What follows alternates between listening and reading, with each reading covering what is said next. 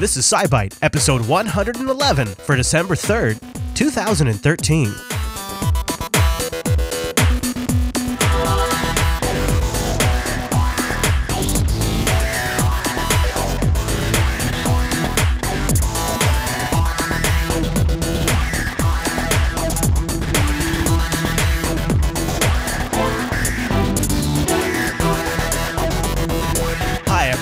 And welcome to SciByte, Jupiter Broadcasting's weekly science podcast, live on a Tuesday and fresh on a Wednesday over at jupiterbroadcasting.com. My name is Chris, and joining us every single week is our host, Heather. Hey there, Heather. Hey there, Chris. Hey, Heather, happy science to you. Happy science. All right, Heather, what are we going to talk about today?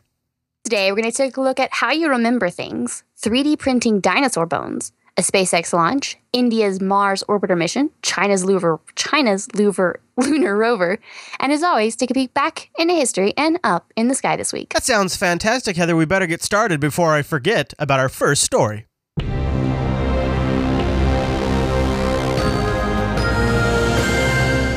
All right, where do we start in the news tonight? I see where, where you went with that. Forget the first news story. You see what I did? Uh, it was very clever. Thanks. Very, very clever. Thank you. All right, so using a video game in which people navigated through some sort of virtual town, delivering ob- I'm sold. That's all. I'm good. yeah, virtual reality game. There we go. But they have actually um, deliver objects to specific locations. A team of neuroscientists have discovered how brain cells that lock in spatial information, sort of what the article called geotags, for specific memories are activated right before those memories are recalled. Like, uh, like when you smell something, like parts of your brain are activated, and then then you recall something. That kind of like uh, thing. That that kind of recollection, rec, Rec- yeah, yeah, yeah. recollection. Yeah. but it's it's more along the lines of spatial memory, like exactly where you are. So you can. It's a combination of when they were walking around this map, they were allowed to wander around the this little room for you know this little uh, virtual town for a little while, Yeah. and then they said, "Okay, here, you found the uh, the hardware store. Here, go deliver something to the hardware store." And when they got there, they say, "Congratulations, you delivered a screwdriver." And they'd say, "All right, now go to this other store." When they got there, they'd say, "All right, you you delivered a blank." So it was when they got to the location, they rem- they found out what what they delivered. Hmm. And so then when they went back, and then they said, all right, well, now, you know, blank the screen out. Now, remember as many of the items as you delivered in the order that they came to mind. So that's sort of this correlation went through and said, okay, well, how are they connecting the location that it happened at? Hmm. In this specific case, they actually had um, sometimes in uh, epilepsy, sign, uh, neurologists will um, embed some electrodes in the brain to help with the uh, with the epilepsy. Yeah. And so they actually had a group of people that had that essentially system wired up. So they actually had very deep um, scanning into the brain for these people. I kind of do something the reverse of this. Uh, I I use geolo I use geolocation on my smartphone to remind me to do something when I get to a location because I'll Oh. forget it. But if I save if I save uh, kind of frequent locations to my phone that I go to, like the grocery store or back when I was going to clients, a client's office, then Mm-hmm. and I say then I can mark those as locations in my to do app, and then I say, okay, the next time I'm at, I'm at this location, you know, the GPS pings that I'm here remind me to do X because I don't ever remember. And by the time I go there the next time, I'll I, I won't remember, but the phone Yeah. remembers for me. Yeah, well, in, in this study, they showed that if they could actually show them a, a picture of where they were, then the researchers kind of kind of predict Hmm. whether or not they um, recall the proper thing. So now, of course, they can't really distinguish whether they're actually helping pull up those memories. They just kind of see both areas activate where it's um in the hippocampus, which is They don't actually know what it means. They just know it's been triggered. well, they don't know precisely whether one is triggering the other. Yeah, it's just that they see um, activity in the hippocam- hippocampus where tracking location information and spatial memory events. So they're seeing while they're trying to remember. Let's see, I delivered a screwdriver. I delivered a birthday cake. While they're while they're remembering what they what they delivered, then the the memory center for locations started lighting up. So they can see there's definitely some sort of correlation there. Now, I kind of viewed that as like for people giving directions, often I do a lot better with visual cues. Yeah, yeah, me too. So, by the way, Google Maps Street View is the best thing ever for that for me. yeah, yeah, sure. Because then I like, all right, I have to take a right on Florida. Hmm. So then I drop down onto that street. I'm like, okay, that's there, that's Or, there. What's this intersection look like? What's the light situation? What should I be expecting? What lane do I need to be in? All that stuff. Oh yeah, so it's definitely that where I'm where I see the picture of it and I'm like, oh yes. And then I, I remember what I should do. Yeah. I also use it like, okay, once I get to the destination, what's the front door kind of look like? That's very handy Oh, wait. well.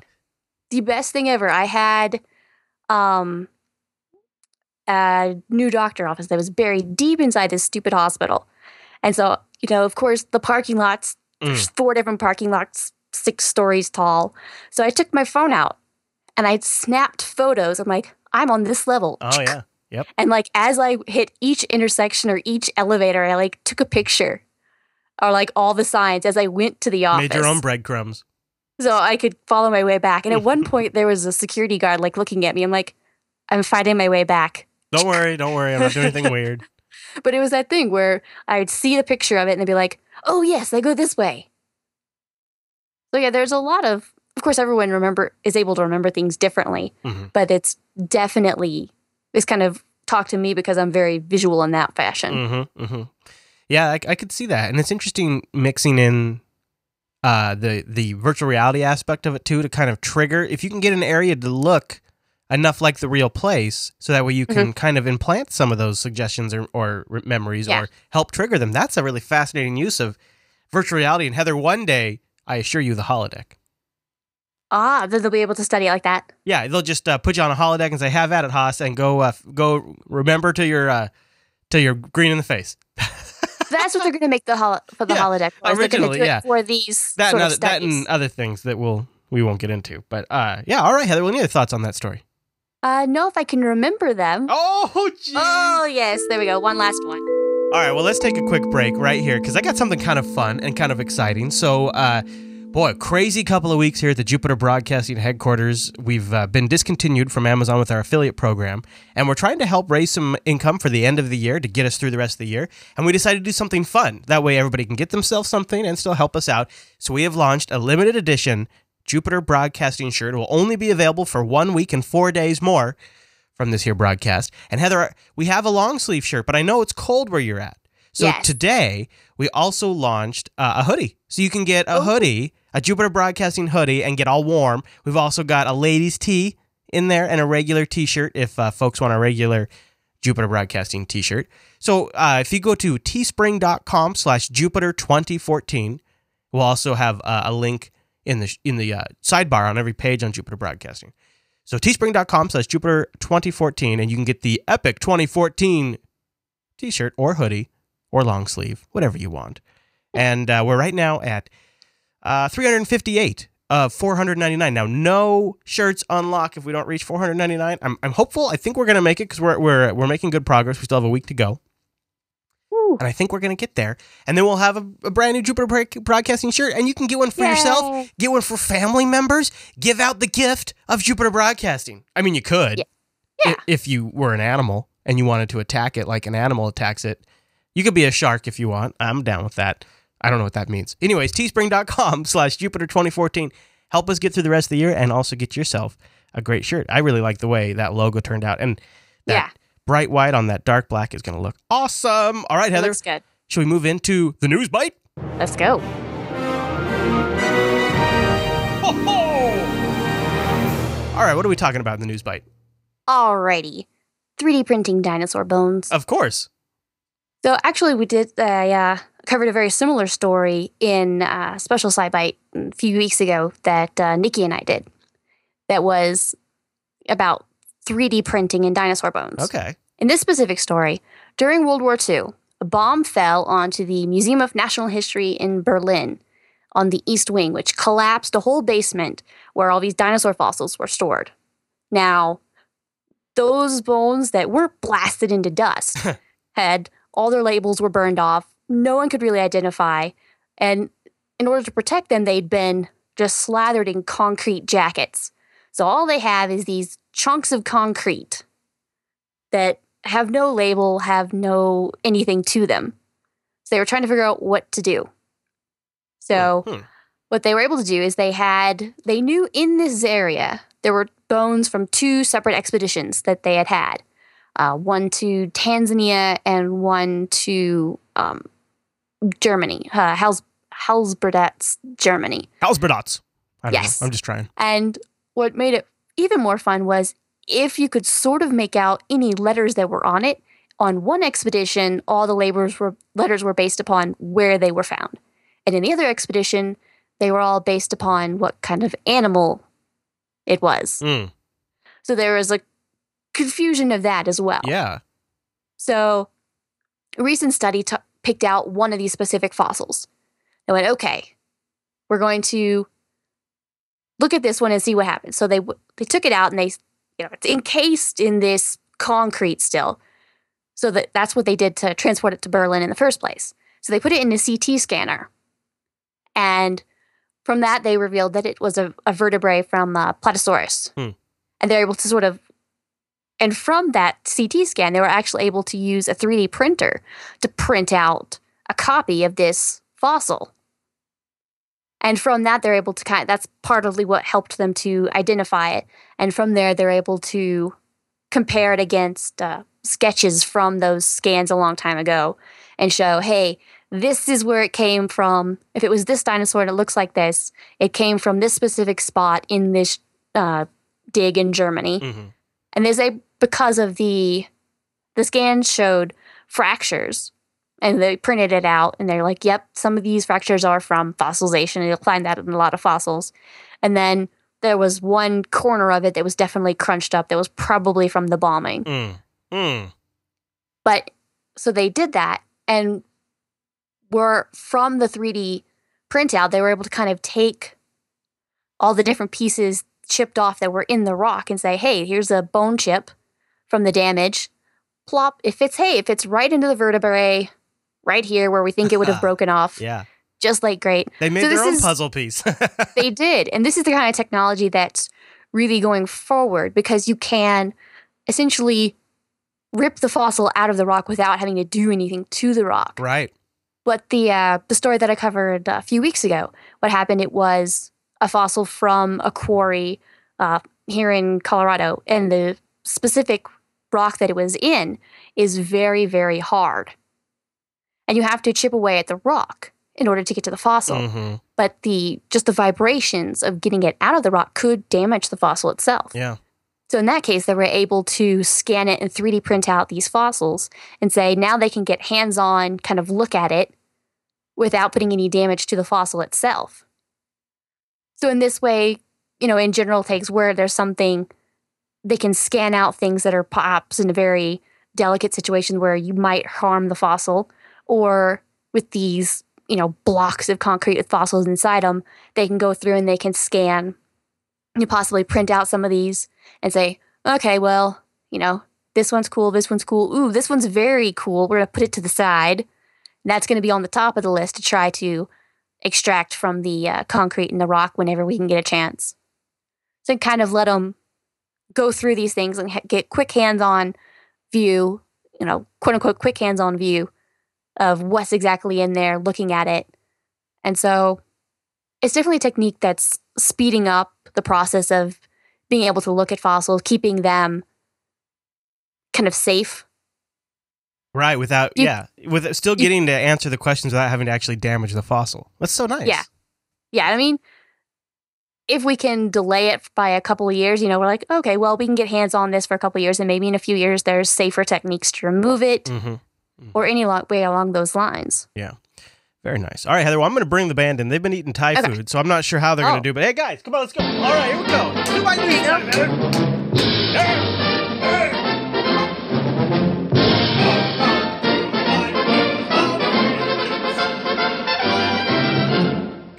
Guys. Thank you. All right. Good Heather. job. So, what are we talking about in the uh, two bite news? Alrighty. In this last week, SpaceX was actually going for a launch Right. on things. Well, it was supposed to be starting on Tuesday. Yeah. And there was some minor glitch and it got delayed till Thanksgiving Day. And actually, that was going to be, you know, like the first Thanksgiving Day launch in so many years. yeah. you know, and they have the countdown three, two, one, And- engines blast off, Oh, really? and they stop. Oh. It was moments away from liftoff when the uh, computer detected that the engines were building up thrust too slowly. Oh. So it automatically switched it off. Went to, you know, seconds before the annou- the the launch time, the computer was able to catch it and say, "No, this is going to fail." Click, Yeah. stop. So they went through and they were trying to resolve the problem. They saw that it was a pressure in one of the uh, in one of the tanks problem. So they're like, Okay. okay, well, can we raise that? You know, and it'll be fine. They they weren't comfortable enough with it in order to do it, so they went ahead and delayed it again. However, December third, That's today. that is that is today, the day this show was recorded. They're actually able to lift off. oh, good. And so it is now the big part of this one specifically is that it is the first entry that they've had to some large commercial satellites. This is actually getting into a geostationary orbit. So this means that it could it kind of steps into the realm of um, large communications. Right. So once they can do that, they're like, okay, well, this is the first time that there's been a commercial launch from this specific launch pad in Florida.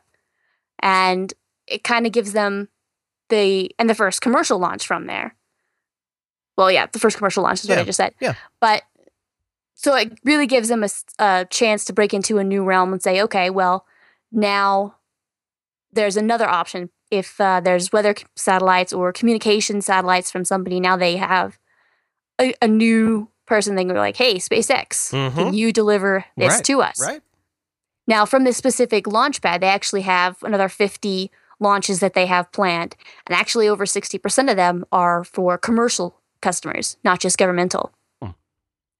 And so, being able to do this, you know, means that they are now in the telecommunication satellite market. And it's also, they're trying to go for some certification. This is the second of three certification flights that they need to fly missions for the U.S. Air Force under the Evolved Expendable Launch Vehicle Program. Mm. Essentially, when it's certified, then they'll be a- eligible to compete for all the national security uh, space missions as well. So they're, you know, they're getting, they're going forward with the commercial stuff. They're getting certification for, you know, U.S. Air Force national security space stuff. So they're really moving forward with all this stuff being a open as as much as they can and being able to serve as many people as they can. It blows my mind how fast they move. Um, and the fact that we've been able to pretty much watch this whole thing, uh, I, it just it is such a c- contrast from. I, I don't. I mean, it seems like when the when we're doing government space launches, it was years between big events, and now they're doing months. And like, uh, we we've we're, we've seen them gone from well, we're there, they've done a test launch to yeah, now we're doing commercial stuff, and we're getting into the heavy satellites. That's just so crazy. Yeah.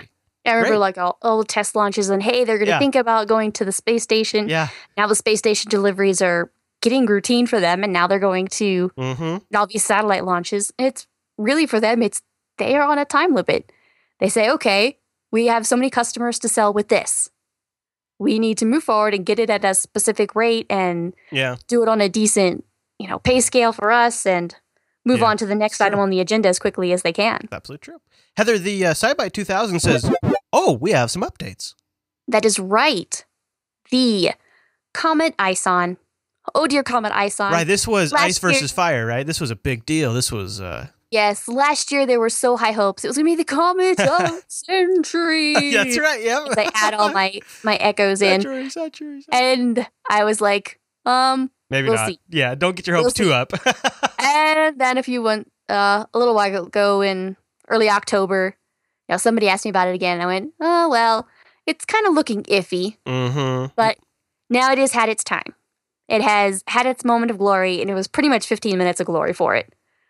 So they it didn't make it, did it, Heather?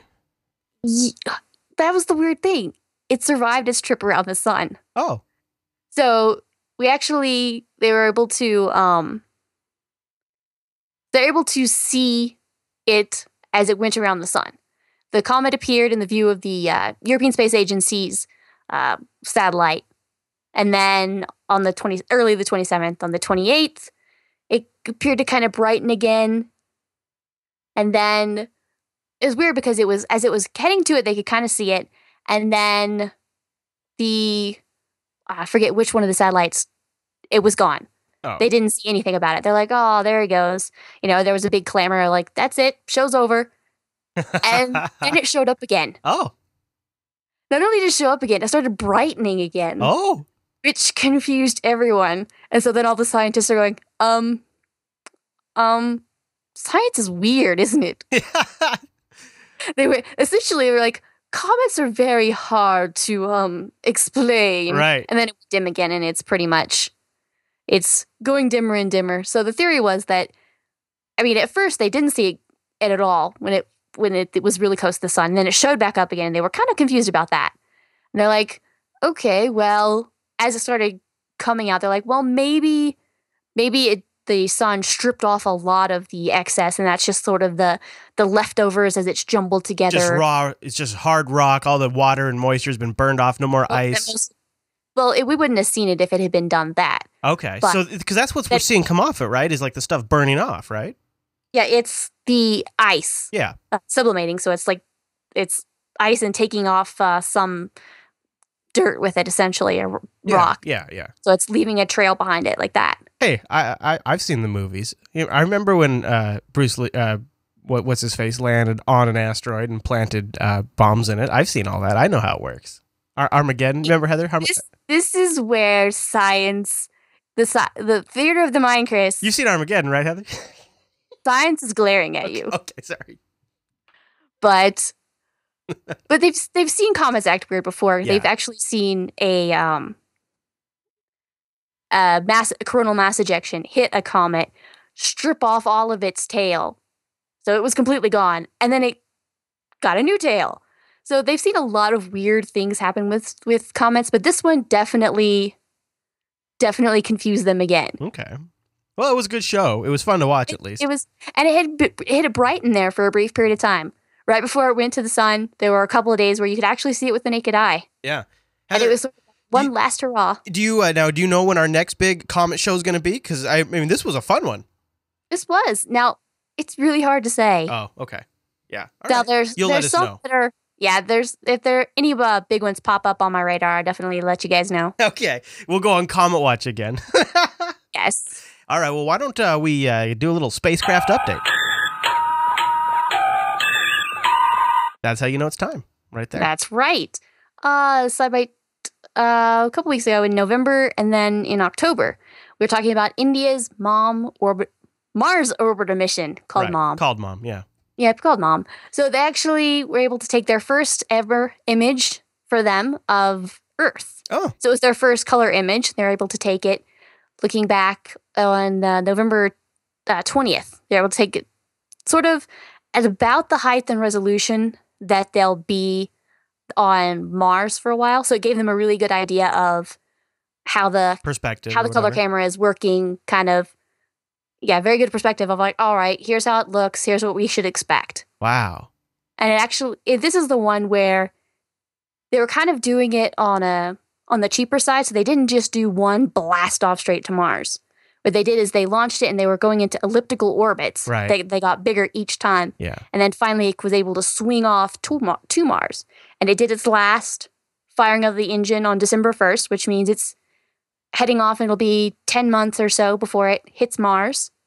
And so then they will kind of hit in a, a similar thing where they hit uh, elliptical orbits around mars instead of going smaller and smaller until they can actually kind of view mars for a little while That's really neat. I it's kind of it, it's kind of neat to see uh, what the perspective is when you look at it from Earth because that's obviously something that's much easier to for me to put in perspective. And I it kind of looks like there's a little bit of an Instagram filter on that photo. now China's also got something going on too, don't they? They do. They have had their first ever launch of a lunar rover. It's headed to the moon, and it's funny they call it the Yutu rover, not YouTube, but Y U T U, which essentially translates to Jackrabbit, Hmm. which involves some you know Chinese fairy tales type stuff. But so this little guy is going to uh, so it's supposed to be the first soft landing on the moon since the 70s, late 70s, I think. Yeah, since uh, 76. Okay. So it, if it succeeds. So it's about uh, 150 centimeters, 5 feet tall, about 120 kilograms, 265 pounds. So they've got a couple of cameras, a spectrometer, a little telescope, some radar, various sensors. So they're kind of hoping to maybe go three months on that thing. So it's just another kind of country heading on its way, trying to uh, reach out into the system. Did you uh, system. when you were reading about this? Did you catch anything about in terms of where it is in relation to the Apollo landings? Um, it's going to be a decent enough distance from them. I'm trying to remember exactly the distance, but I, would know there imagine they was wouldn't want to like disturb the area if possible. So yes, there was definitely a a call out amongst that because there are there's sort of rules, unofficial rules, and then official rules about where you can land in perspective with other countries' landers. yeah, yeah. Don't that you don't want to interfere, interfere with their science or their historic areas. So yeah. Yeah, Well, neat. Well, keep us posted on that too, would you? That sounds like a Definitely good one to will. follow. All right, Heather. Well, then jump into the time machine because it is time for us to go back. Close the door. Right. Close the door. All right, here we go. Here we go. A little bumpy. It's a little bumpy. I'm sorry. I got to get the stabilizers fixed. It's the uh, quantum gyroscopes. This trip takes us 112 years ago, December 10th, 1901. Heather, what happened this week in science? the first Nobel prizes were awarded. Oh, So the King of Sweden distributed the first Nobel prizes in the according to the will of Alfred Nobel. And he'd actually left in his will provisions for this kind of awards and money for them and how to continue it on. oh, And actually, his story is kind of weird because he'd done that. And one day he's reading the newspaper and he reads his own obituary oh, what? because they accidentally printed the fact that he had died before he died, which he thought was fairly amusing. Oh, He thought that was fairly amusing. But when he actually did, his will uh, provided for this. And the first Nobel Prize in physics was awarded for the discovery of X rays. Mm. The prize in chemistry was for uh, rates of reaction, reaction, equilibrium, and osmotic pressure. And uh, physiology or medicine was given for the work on serum therapy, particularly for uh, diphtheria. That is the X-ray. I mean, wow. And so we're talking we're talking 112 years ago this week. That is that's really something 1901. Yeah. All right, well let me recalibrate the SciByte 2000 that way we can look up into the sky this week. That's right. On Wednesday, December the 4th, at twilight, you're going to be able to see the waxing crescent moon. It's going to be to the far lower right of Venus. On we roll on to Thursday, December the 25th in the twilight. Now Venus is going to sit about 7 degrees to the lower left of the moon. Remember, 5 degrees is 3 of your middle fingers held it together at arm's length. And on Friday, then the moon will be high above Venus in the southwestern sky. So they're kind of doing a little dance over there. Hmm. And on Saturday, it'll be the earliest sunset of the year. Oh. Now, not the longest night. Okay. The longest night is December 21st.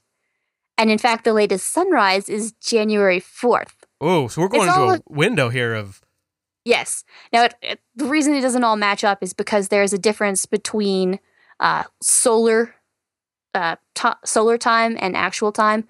It's just because think of it as the Earth is rotating around the sun. So you're moving along this orbit. Now, one rotation of the Earth at at one point in the orbit, if you move forward, if the Earth moves forward just a little bit, then it's out of sync just a little bit. So it, up to 16 minutes across the year. Hmm. So it kind of throws things out of sync a little bit, which is why the earliest sunset, the longest night, and the earliest sunrise don't all match up. But on Saturday, it is the earliest sunset of the year. The planets in general this week, you've got Saturn at dawn. Saturn's in the east to southern, southeastern skies, and it's gon- it's sort of popping back into view there for it was gone for a while because it was too close to the sun to see, and now you're being able to see it again as it moves farther and farther away from the sun now. Venus is still our bright evening star in the hmm. southwest during or after dusk, and it won't be setting till about one and a half hours after dark. Mars is going to be rising at 1 a.m. because it's a local, it's a night owl, and it'll be moving to the high eastern skies by dawn. Jupiter, another popular planet on here, will be 7 or 8 p.m. local time, rising in the east to northeast. It'll be reaching its highest point about 2 a.m. So in the evening, around twilight, you're going to be able to see two bright things in the southwestern sky. That's where the sun is setting. That's Venus. And on the opposite side, in the east northeast, that's Jupiter. Very nice. And of course, it's all outlined at the bottom of the SciByte show notes. Go over to jupiterbroadcasting.com, find SciByte 111, and then just scroll through that whole thing. Lots of goodness. You know that dinosaur bone we were talking about? 3D printed Yep. dinosaur bone? Picture of that in the show notes. So why Yep. would you go over there? Heather, is there anything else we want to cover this week? Not that I can think of. Wow. Well, how about that? Okay, everyone, we'd love to have you join us next week. You can do that live on a Tuesday over at jblive.tv, or you can download the show on a Wednesday morning. Don't forget, you can also contact the show. You can find our contact link at the top of the Jupiter Broadcasting site, and you can also go grab our limited t-shirt. It's just going to be one week and four days left over at teespring.com slash Jupiter 2014. Heather, thanks for the great show and have a great week. Thank you, and you too. All right, everyone, thank you for tuning in this week's episode of SciByte. We'll see you right back here next week.